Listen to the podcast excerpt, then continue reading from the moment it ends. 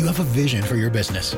Your priority might be to expand facilities or bring in the best talent. At Sentry Insurance, we listen, learn, and work to understand your business and your plans to help protect your new locations. As your business evolves and your vision comes true, Sentry right by you. Property and casualty coverages are underwritten and safety services are provided by a member of the Sentry Insurance Group, Stevens Point, Wisconsin. For a complete listing of companies, visit Sentry.com. Policies, coverages, benefits, and discounts are not available in all states. See policy for complete coverage details. Mary redeemed a $50,000 cash prize playing Chumba Casino online. I was only playing for fun, so winning was a dream come true. Chumba Casino is America's favorite free online social casino. You too could have the chance to win life changing cash prizes. Absolutely anybody could be like Mary. Be like Mary. Log on to ChumbaCasino.com and play for free now. No purchase necessary. Void where prohibited by law. 18 plus terms and conditions apply. See website for details. The voice in the preceding commercial was not the actual voice of the winner.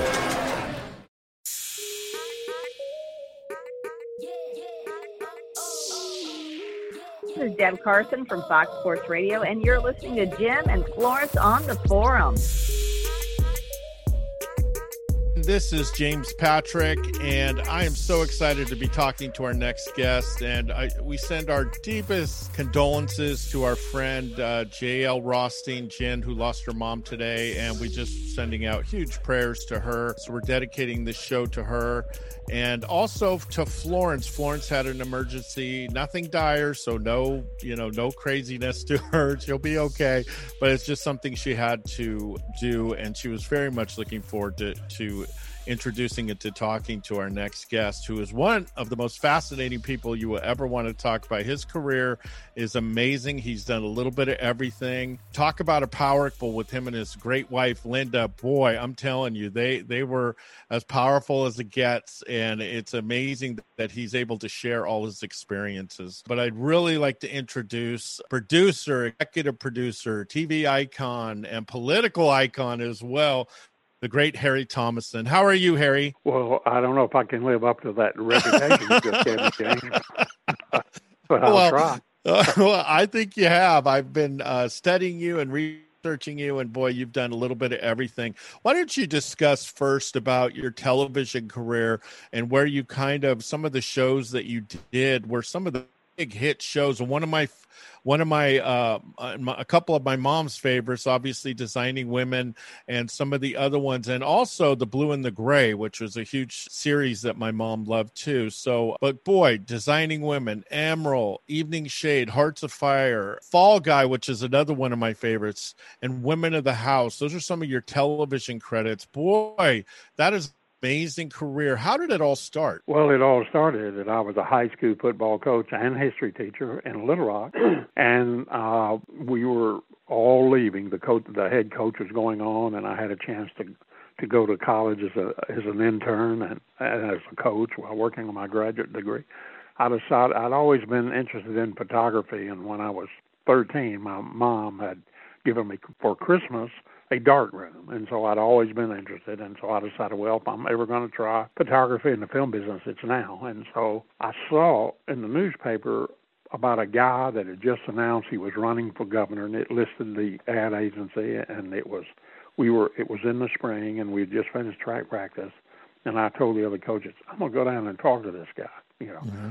So the next day I did, and I'd drawn up some pretty fair storyboards actually, and took them down. I said, I, and I told told his secretary what I wanted, and I heard her go in and shut the door, and then I heard them get into an argument, and finally she came out and said, "Well, he didn't want to see you, but I'm gonna make him see you. You've got ten minutes." And so I went in and I laid out the stuff, and he said, Why in the world would I hire a football coach to do a political commercial on a guy that's spending big money to get elected governor? And I said, I'd talked to my uncle, he was a rather wealthy man, and, and I said, I can't do this, but would you pay for him in case they refuse to pay when I'm finished? And he thought that was a good idea.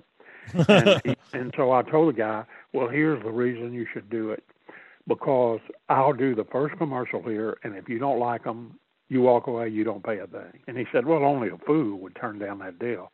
And he said, you've got him. It, now it's Thursday afternoon. He said, you've got him. You've got him for four hours Saturday morning, beginning at 7 a.m. You know, mm-hmm. and so I said, okay, we'll be there. So I went back, told the other coaches, and I said, "Guess what, guys? You're going to be a film crew this weekend." And I went over everything, what they would do, and so forth. And we needed to bring in a couple of our high school athletes as grips and so forth. And I did that. And that night we went down to the film place that processed all our football films, you know, our game films. And they loaned us a camera, showed us how to operate it, showed us how to load it, which was the toughest thing. And mm-hmm. then Friday night we went back to my house. We rehearsed what each one would say and do. And Saturday morning at seven o'clock, we were there, and we were on this beautiful ranch. With took it back, and the guy says, "Okay, I'm going to hire you to do the rest of them." And wow. So I couldn't tell him that my coaching staff was the crew, but so it, it took a week or two to get a real crew and so forth. But and that's how I got in the film business. How I got out here was a story in itself. You know how I ended up in Hollywood. You know, mm-hmm. Because now, of a random phone call. What was that about? Oh, well, I was doing commercials in Little Rock and films. You know, indus- what we called industrial films at the time, but what mm-hmm. are you know films on every back from certain builders to apartment house, you name it. Mm-hmm. And uh, I read a story in Reader's Digest, and it was about this guy in uh, New Mexico who was an Olympic track star, and he found out he had cancer, and he couldn't go to the Olympics that year, and so he just he formed this little girls track team, and on the day he died, they won the national AAU championship. Wow! And I thought the story just killed me, being yeah. an ex-coach and everything, and so but there was no way to reach him. It didn't even say what town he was in, you know, and and uh, and so I call. It's now one in the morning, and I called the New Mexico State Police just to say if they would have wondered if they had any idea. And I got that dispatcher on the line, and and I told him what I was looking at, and he said, "Oh, I went to high school with him." I said, "Here's his parents' number," you know. And yeah. so the next morning, I called his parents, and they said, "Well, you know, every studio has offered us money on this thing and, and want us to do it and uh and but we would certainly consider you i think and then they started asking me questions and as it turns out this guy who ran by then the father who was running the new mexico convention system he was danny thomas's partner the comedian oh wow and they were touring mm-hmm.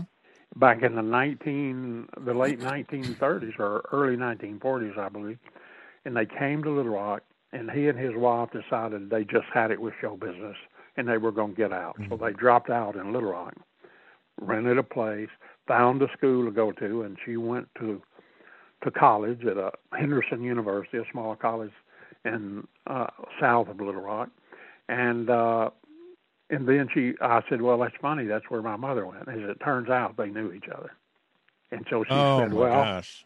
God says you should get this, and so they gave it to me in spite of everything. You know, I came out. Wow. I tried to. I mean, I came out. I'm all a year. It was like months later.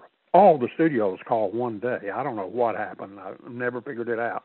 And they all mm-hmm. wanted to make a deal on this film. So I claimed I would come out and make a deal with them. I was starving to death. The bank me loan, the bank loaned me the last money they ever ever loaned me, and I headed out here.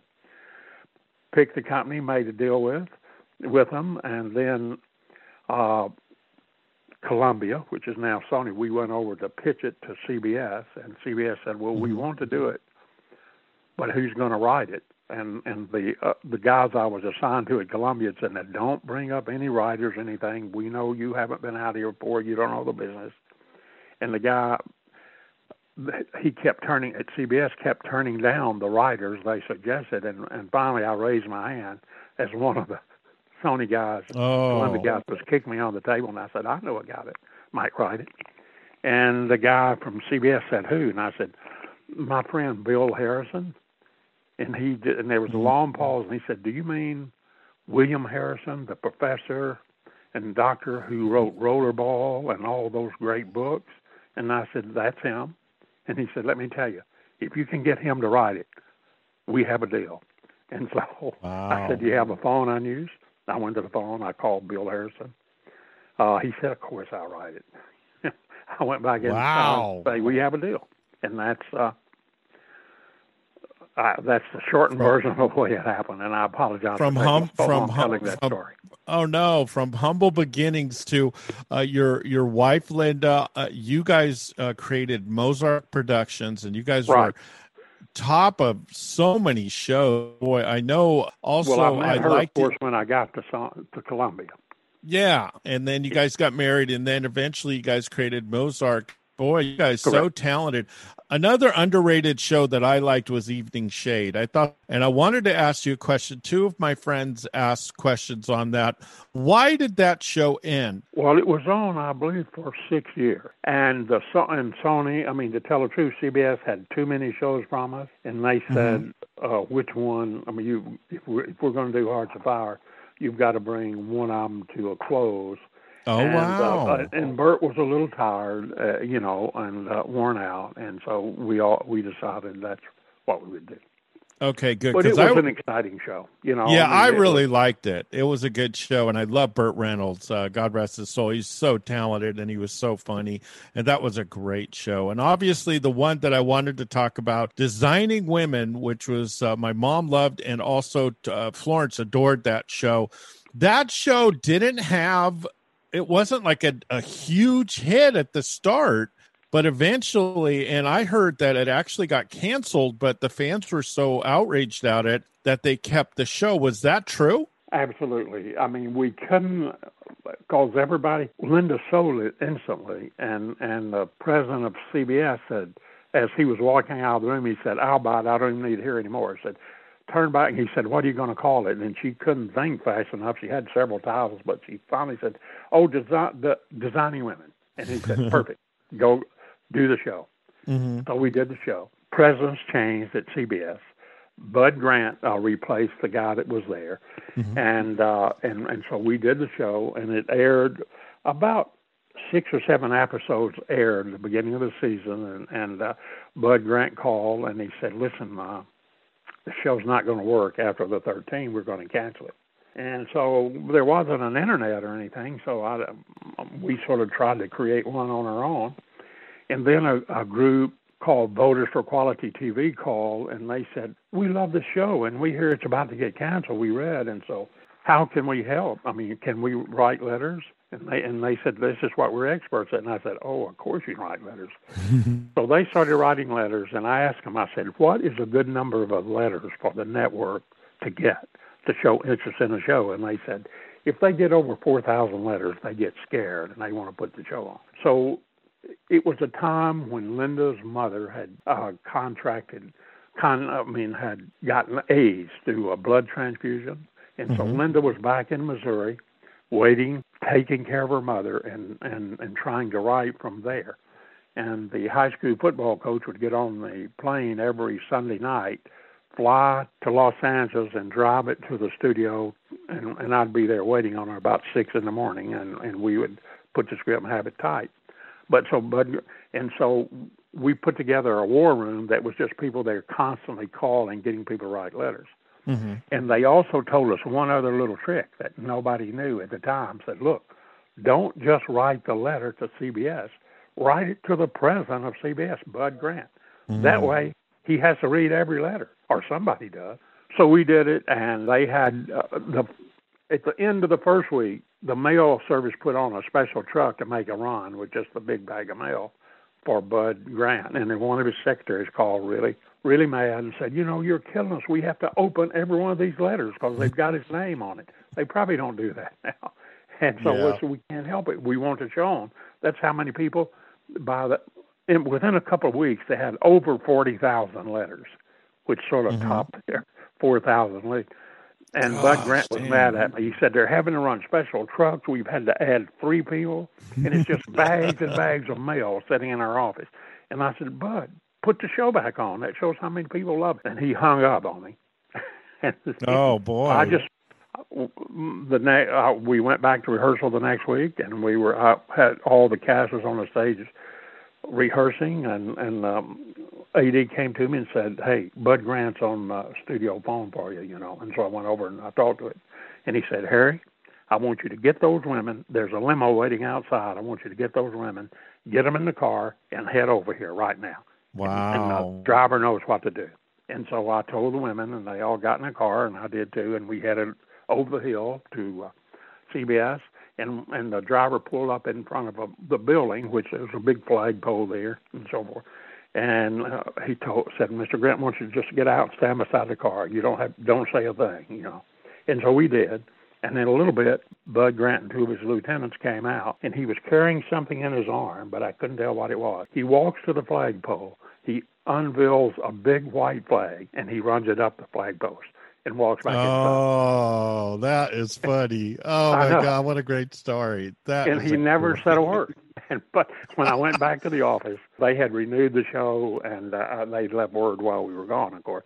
And so, and that's that's what happened. And, and it's it amazing because it was top rated. Oh, it's huge. Yeah, it was huge. And then what's amazing, and you know more than anyone, is that a lot of the top shows were not well liked by some of the execs the big way. I remember Hill Street Blues. I was watching a thing where they wanted to cancel it after their first and and I forget who was the head of it, but Steve Bochco said, "Yeah, when we had a meeting, the head of it, I forget who was at the time. He is angry and he goes, "We can't cancel it now."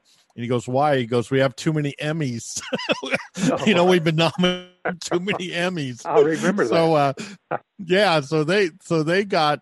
It's just funny how many mistakes they made. Now, obviously, one of your great friends, and I'm a huge political person is Bill Clinton. And I've read so much about you guys, and you were the, I think you're one of the keys, if not the key, to get him into office. It seemed like whenever he was in trouble, you were kind of that voice that came out and helped him. When did did you meet him at, in college, or just when you were in Arkansas when he was running for governor? No. What was that was, relationship about? It was when I first. I'm a little older than he is. And it was when I first. I was coaching in Little Rock. Mm-hmm. My brother, who was teaching biology in Hot Springs, you know, which was 35 miles away, mm-hmm. and uh, and then he became a doctor and retired in Little Rock. But he called me. It was around Thanksgiving, and he said, "Listen, I'm going to bring this guy over, and I want you to have the night before Thanksgiving dinner with us." And I said, "Okay, mm-hmm. what's his name?" He says, a guy, Bill Clinton, we meet at Shoney's every night around midnight and just talk through what happened that day. He's just getting ready to go off to college, uh, to Oxford, you know. And uh, why do why do you want me to meet him so bad? He said because he's going to be president someday. And so I said, wow. you are running around with a guy that's telling you he's going to be president someday. You want to bring him over here? And he said, yep. no. He's never said a word, but he's going to be president someday. So my brother brought wow. him to the we went out for Thanksgiving, and uh, and then when he got back to Hot Springs, he called and said, "What do you think?" And I said, "He's going to be president someday." And so that was it. Mm. And then obviously, good. I remember while the hunting of the president, I believe it was, right. and just just a fascinating documentary about all the scandals that people were trying to lay on him. And now we're kind of seeing in the climate of today just how dirty because I think politicians we've always known there's a little bit of craziness between the Democrats and Republicans against each other, but now it's out in the open and it's just so insane. Why don't you talk about some of the younger listeners, the climate during that time, during the attacks and some of the things, and obviously Bill he's no angel. We're not here, here no, saying any lies, but just the climate. He had a good heart and he wanted to do the right things and mm-hmm. and you know, and so uh, we were always uh, we were always willing to help. Mm-hmm. And but to see the kind of things that the Republicans were doing at that time, and and here's the thing: I did the debate. I worked on the debate team too, and mm-hmm. and so every place we'd go to have a debate, we would have dinner with the Republican guys, and and we even between the Republicans and myself and a couple more on our side, we even we even put together a little trick for another presidential candidate that was running, and that was funny. And but we all laughed and and we loved each other, though we knew we were on sides. And and uh, that's what upsets me now. That no, I mean I'm afraid this bridge can't be healed, but I I, I certainly hope he can. But yeah. uh, we didn't we didn't have the guy with the right temperament to come in. You know, mm-hmm. the Constitution was not made for people who were not normal people in some sense, you know. it, mm-hmm. because it was never thought of, and that somebody's going to come in and try to do this and try to do that, and so it, it's been it's been difficult. It's been difficult, you know, just watching it, and we still we still do a few things for a few of the political candidates whenever mm-hmm. we can, and we just I just want it back to where it used to be, and we all just argued about it, but we weren't going to bring down the country. I mean, by this kind of just sheer hatred between the two groups. Yeah. It's I, I think that's what's sad about today is that there's so much division. You could have, you know, agree to disagree. And I, I've been in business and I always say it's not a great deal unless both sides gave up something. And we have a Correct. deal now where no one wants to give up anything. And right. if you do, the constituents then say you're a sellout, you're you're a flake, and it just it's it's just gotten so nasty that because I think politics are fascinating. I've I've studied it. I, I just on my own. I just think uh, I just watched the Nixon uh, Kennedy to debates for fun, so that's what kind of a political mm-hmm. file I am. But it's it's just fascinating, and I think that fascination kind of gone to just dysfunction Oh, and, absolutely. When yeah. I started in Little Rock, I did a lot of political films there, you know, for candidates, uh, and uh, uh, but but it's just it's just not the same now. I mean, it was it was just a whole different era in some way. We've got to figure out how to get back into that middle somehow. Yeah, both sides, you know. Yeah, hopefully, uh, hopefully, listening to your stories will do it. Uh, so let's go on to your website, which I have been on uh, for the last listening to very many great stories. And your website is the story you've never you never heard.com, the story you never heard.com. Where we're going to be sharing uh, tomorrow morning. We'll give you all sites and the links, but what made you want to start this website and talk about some of the things that you are because you were a history teacher when you were young. And why don't you talk about why you did create this website? You know, I think it goes back to my grandfathers. One of them mm-hmm. never read anything except Zane Grey books. The other one well, never read pretty... any, right. The other one never read anything but classic books. But when myself and my brother and our other cousins, we would spend the night at uh, one of their houses, and we'd sleep on pallets in front of the fireplace with a fire going. And our grandfathers would come in and stay up till well after midnight telling us stories. And a lot of them were the stories that I've redone here after research and so forth. And so it was just such a good feeling and such a gosh, I didn't know that. That's fascinating Though. It just made it made you feel good. And so I then I became a history teacher, and uh, and then I, you know, I just thought it would be good to get that feeling back out there, and it was because a lot of what's going on now, you know, and so I just thought, well, maybe people can get together and just listen to a piece of history they didn't know about. Almost none of them are political. I mean, unless they're political from a long time ago and you don't yeah. recognize either party. I mean, you do, but you don't think about it. But, and I just thought, okay, maybe this will help, help reduce the tension. Yeah. And so it's been sort of fun. Uh, we've got about 50 out there. It's completely free to listen to these things. Mm-hmm. And uh, uh, and you just have to go to the story you never heard.com. Most of the major platforms carry it, and uh, and so it was just a place to tell stories that nobody have ever heard. You know, I mean, everybody thinks the Titanic was the biggest shipwreck concerning the United States, but that wasn't it. It was the yeah. Sultana. Mm-hmm. And nobody knew anything about the Sultana because on the day the Sultana sank on the Mississippi River, about nine miles upstream between Tennessee and Arkansas, there, that was the day John Wilkes Booth was run to ground and killed. And so mm. the Sultana disaster, which killed over 1,800 and no telling how many more, they just don't know, it got three lines in the New York Times. It got nothing in all, almost every other newspaper in America because of the John Wilkes Booth thing. So, and and there are a lot of stories like that, just things you didn't know. I remember I brought up the, and we were talking about a pre-show, uh, the Great Boston Molasses Flood of 1919, and uh, friends had and people online had emailed me and said their grandparents literally would smell they lived near them they'd smell sweetness you know for decades later oh, when they absolutely. would go down there it was just an amazing why don't you talk about that a little bit well the great uh, uh about the that one flood yeah incident, well it was uh it was uh you know, molasses was stored in vats like when you go by an oil refinery and you see those giant vats. I mean, what you saw in uh, New York in that era was uh, giant wooden vats, just like that, that massive, and they were filled with molasses uh, because so much molasses was used in so many products, and most of it in New York, manufacturing in New York.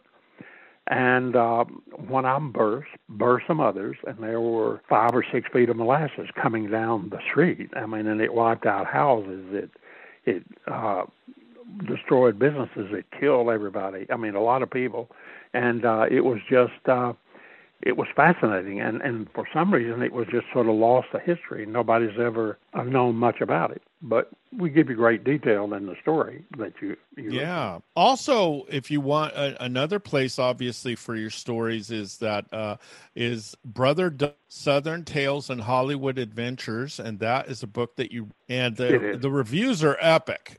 He doesn't have one review under four. I mean that's amazing. This and all of the reviews the right most reviews are just great book. I like it. These are some very detailed and they love this book. Why don't you talk about the book and some of the things that you have in it. Well, it was just a, uh, it, it's just mainly a book about growing up in a very small town in South Arkansas and how life was then, which it was much different. I mean, mm-hmm. I don't see how kids survive today, but but I know they need more guidance and they stay at home more. But our mothers released us in the mornings when school wasn't going on, and if they didn't see us again till six o'clock that night, that was okay. That was what they expected. Now I don't think they were bad mothers because they loved us more than any kids were loved. But but mm-hmm. I talk about things like when I was five or or five or six, and my the kid that lived next door was he was eight, and you know and and these killings started in Texarkana, which is on the Arkansas Texas border, of course. Mm-hmm. And some people got killed, uh, a couple of them, and then a week or two later, several other people got killed, and then it just kept going, you know. And about once a month, there was a violent murder on either the Arkansas or the Texas side, and um, and the Texas Rangers were sent in and set up a station, and nobody, and all the newspapers around the country. It was one of Walter Cronkite's first jobs to come there for radio and mm. so forth, and so it was covered nationally, just like everything is now and and about this killer, and they never caught the killer. And the kid that lived next door to me, Charlie, he he kept thinking he's going to be here long. We're not that far away. He's going to kill us. Said, and our dads were both sleeping with shotguns in their house, as was everybody else in my hometown. The movie theaters had all closed. They, I mean, they closed around eight o'clock because they didn't want anybody having to walk or be out after dark and and and nobody realized. And then several years later, somebody said, "Well, this this guy was a serial killer," and that was the first time the term had been used. And so that's how the term serial killer came to be. You know, I mean, from mm-hmm. scaring all those little kids. The guy yeah. next to me, I mean, that did live next door to me, was named Charles B. Pierce, and uh, he went on to make his first movie was called The Legend of Boggy Creek, and it did. Oh great. yes! Oh wow! Yeah. Okay. And so then I was in. He was in Texas, and I was in Little Rock, and he one day my phone rang, and and I picked it up, and this voice just said, "The town that dreaded sundown." And I mm. said, it's perfect title for the movie you're about to do. Do it. Because I didn't even know he was doing it. But he did a movie called The Town That Dreaded Sundown that got a lot of acclaim that was about that period, too. So mm-hmm. it was well, it was interesting. So so a lot of books is pretty much tales that you had again growing up and some things. What are what are some what is name a favorite one that you like? Oh, I like the one about Patty the town drunk. Mm. You know, mm. we were, it was sort of unusual. It was sort of a benevolent town, and there was this guy named Patty, and every day my my parents owned a grocery store, and my brother we would be there a lot, and it was on the main sidewalk going to town, and and Patty would come walking down the thing every morning, and we'd see him lots of mornings. He would be perfectly sober, and then we we would be there when they were getting ready to close the store or something, and Patty would be walking back home, and he would be totally drunk. You know, he couldn't walk. He would always tip his hat to us. He was mm. good Irishman, I suppose, and you know, and so it was getting near Christmas, and my brother said, I, I think we ought to give Patty a present. He probably doesn't have anybody else to give him a present. And so we told my mother, and she got all excited, and she had some socks. She said, I, Well, I had some socks I was going to give as a gift to you guys along with the other stuff, but why don't I wrap them and you guys give Patty the socks? And so she wrapped them, and we were waiting out. You know, as the sun was going down that day, and Patty comes walking drunk down the sidewalk. We give him the socks, and Patty says, uh, he just looks at it and opens it, and then he sees their socks, and he just said, "Somebody loves old Patty. Somebody loves old Patty." I mean, it about killed mm-hmm. us, and he teared up, and he said he thanked us so much, and then he walked on, and that was the last we'd ever thought we'd hear about. But the next day, or a few days later, we were out there, and he was walking home from town, and you know it was Christmas Eve, and he was seemed to be totally sober, and he had this big white box, and he gave it to us, and and he said, "Open this," and I, we opened it, and it was all, it was a probably fifty to a hundred two-inch firecrackers and fireworks wow. and so forth, and he says, "I didn't need the money for drinking anymore, and I want to give you this," and and oh. then he walked off saying, "Somebody loves dear old Patty." Well, he got a job after he sobered up. He got a job at the county courthouse as just a janitor to try to keep himself together. Mm-hmm. And then uh, as the years passed on, in the 60s, he became the head maintenance person for the Calhoun County Courthouse, which is wow. on the historic register in courthouse. And he had a good career, and he had a staff under him.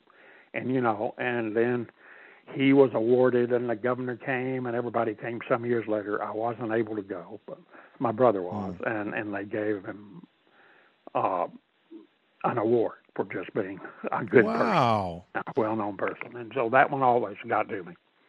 And but, yeah, one one act of kindness can really do for people, and not that that was the key, but it kind of when we all because the minute I think you start thinking you're better than one is the minute you lose all compassion for them. And i think if you oh, if we all just kind of respect yeah, if we people and we we kind of are compassionate, we all need that that uh, pick me up when we're having a problem or when we're down in our luck, or uh, and I think we need to get back to that old type of uh, yes, that type do. of thinking where we're all in this together, and I think that would it makes everything a lot happier. Uh, uh, now, well, and especially right now, we are all in it together, and so we should just yep. decide we're in it together. And you might be on a different boat, but we're all we're all in the ocean here, and we need to get it together. Yeah, definitely. With uh, with it, especially with this virus, I'm in the reveal. Just uh, you just kind and you know of what? I'm not numbers... sure Patty quit drinking because of us. All I know is that the next day he wasn't drunk, and several times after that we saw yep. him. Look, he never had a drink, and so I'm, I'm, I hope it was. I hope we helped. I just hope we helped. It definitely, I'm sure it did. And this book, again, Florence and I are going to enjoy reading it. I think the stories are amazing. Uh, we're going to give all the websites, all the Twitter links in the morning. We're going to make sure that everyone follows you. Uh, RoadsideAmerica.com is another website for people. Uh, if you're traveling, if you like to go places, it's a site that you guys could go on too that has different things, different attractions, kind of not the kind of the the out of the way type things too, which I liked. I, right. I checked and, it you know, out. We made a deal with them within the last couple mm-hmm. of days. So yeah, so you guys are going to be affiliated us, we're with, putting yeah. information about them on our site. Yeah. So and remember, the retweets are very big. Uh, the more retweets that you do, the more more sites that can be sent pro people that we that we uh, really believe in and also sites that are really well done. And this site is fun. It's well done. It gives you a lot of stuff to do because let's face it when traveling comes back uh, when all this virus stuff ends people are going to be traveling like mad i think. So go to the places that are out of the way. Enjoy your family and enjoy some of the great things in history. And this is what I, I wanted to ask you lastly. The thing that cracks me up about history is that it, a lot of our history books are wrong about some of the the things that uh, like with uh, i remember i was reading uh, paul revere and you Oh, think, yeah. wow, Paul Revere's the only guy, and he he did the less riding than anyone else in the He ride. Yeah, it was. Uh, I think William Dawes and Samuel Prescott, I think, were the guys that rode, and one of them. well, and then uh, a month later, there was the young 14 year old girl that rode further than Yeah. them, alarm, and, and you know, and carried a a stick with her to beat off because uh, hoodlums would try to attack her on her horse because it was three in the morning and she was going down there, and she would beat them off with it, and she was very successful. yeah, So, but Paul Revere was lucky; his name rhymed yep. with what the poet needed to. And, William, uh, and but our stories, the one thing about them, they're not very long. They'll be eight Yeah. to twelve minutes long, and so if you're out jogging, you can jogging, you can listen to one, and you don't have to come back and read the next chapter. You've heard everything that happened in that story, so uh, we kept them short for that reason. And I think what I liked about it is that I could do, I have my headphones on, I'm doing a little bit of other work, I'm doing ports or respiratory sleep reports, whatever, and then I could listen to it. And it's really pleasant. The stories are easy going, got a southern flow to it, which is always very, very appealing. And they're funny. And some of the stories are very, they'll make you, make you think and will make you feel really good. So I think all his I, I think Harry Seitz, he's done a great job. And I frankly am Harry. I hope he doesn't get offended, but I, I just don't like TV of today. I think it's pretty much just reality shows and game shows, and I Oh, just my can't. God. handle- The I just can't have handle fallen on to bad to bad times, Jim. They just have. Yeah. I mean, I, I'm not most designing women. As somebody reminded me the other day, said most designing women shows you couldn't even do today because Yeah. they were about something. And now it seems if a show we did shows about AIDS, about uh, prejudice, about uh, well, you name it. And today, if you do something like that, the network don't, they don't want you to run it. It might offend somebody. No, it's okay. We've got to pick the right people to offend, but it's okay Yeah. to offend people because it makes them think. Yeah, look at I mean, look at uh, Carroll O'Connor, and look at some of the greatest shows of Mash, even some of the greatest shows of all time, and they make you think. You may not agree with everything, but it also makes you kind of internalize it and say, "Wow." You think about your own actions and, your, and the way that you that uh, we are as well. But yeah, TV. I like to think when I watch TV or feel good, and I, you know the Waltons, Little House on the Prairie and you know Bill Bixby and some of the great great writers of the past. I mean, they made you feel something. Well, Michael right. Landon and I don't feel anything other than extreme boredom. and uh, right, and and most network shows, and it drives me crazy. And and for all of them that are listening to your podcast, the executives, I'm sure you'll never have us in again. But uh, but even the, the the cadence of delivering the speech is so wrong. So the minute you turn on the show and they have that little sing song cadence in their voices, you know this is not a real show. This is not real. These are not about real people. And so you're you're dead from the start. Well, I, uh, the, the one thing you haven't mentioned was uh, designing women to play starts April the twenty, April the fourteenth. Right now at a place called TheatreSquared in Fayetteville, Arkansas. But the New York Wow. Times just named it one of the ten best theaters in the, in the U.S. last week, Wow. and so did the Wall Street Journal. And so we- we're looking forward to that. And it, it's about the time we're in, to tell the truth. Linda's writing it now. She wrote the first act, I mean, the first half, but she couldn't write the second half until after the election. And she's still having trouble because she's trying to see how everything's going to smooth out Pan out, ever does. yeah. Uh, and so uh, we're we're excited about that, and and we're we'll continue on to Broadway. Oh, that's But, uh, fantastic. so- We'll definitely promote that as well because, like I said, so much going on, but it's great that you guys are keeping the fight going. You're keeping television, good entertainment, good fun because it's okay to watch TV and lose yourself into something that's curing cancer, but you also want good writing and you want good actors, you want good stories and, and fun things, and that's what I miss. I watch old TV because of the great, right. you know, the well, great writing. Uh, Designing Mhm. women is it, it's almost as popular now as it ever was because it's on so many. It's on at least three platforms now, and there's not a Mm-hmm. day goes by that we don't get email addressed to Designing Women. You know, and it's from a much younger generation. It's from uh, t- mid to twenty year old. hmm So young people are encouraging because a lot of them are getting into the old books, old TV shows, old things because I do think they really want good things and I think they realize that they're kind of being being almost talked down to with some of the silly shows that that are oh my God, on yeah. right now. Yeah. And I think that's a good thing, but it's going to be sharing the story you never com and th- they have a link that uh, if you if you click listen now. You could subscribe to it. They are on anchor uh, fm and it's a anchor is a site we almost use. They're a great site. So they have a lot of things. It's very well done. You could listen to it on spotify. It has a support page as well. The stories are fun. They're uh, some are very educational and you we know so little about the history because so much has happened in our country and it just fascinates me and i know it'll fascinate you too. Harry we would love to have you on again because i know florence would adore talking to you. She was such a huge all your shows she really liked especially designing women she was a huge and we would love to have you on again. It's maybe maybe later when we could talk more about uh, the designing woman play that would be kind okay. of fun uh, James, we're willing, and, and tell Florence I'm sorry I missed her. Oh, sure. And we're so great. Thank you for coming on. We're so gracious that you would come on. Uh, we are such a big fans of a work, and to have someone so talented, it's just really a pleasure. Thank you so much, and we can't wait to talk to you again. Okay. All right.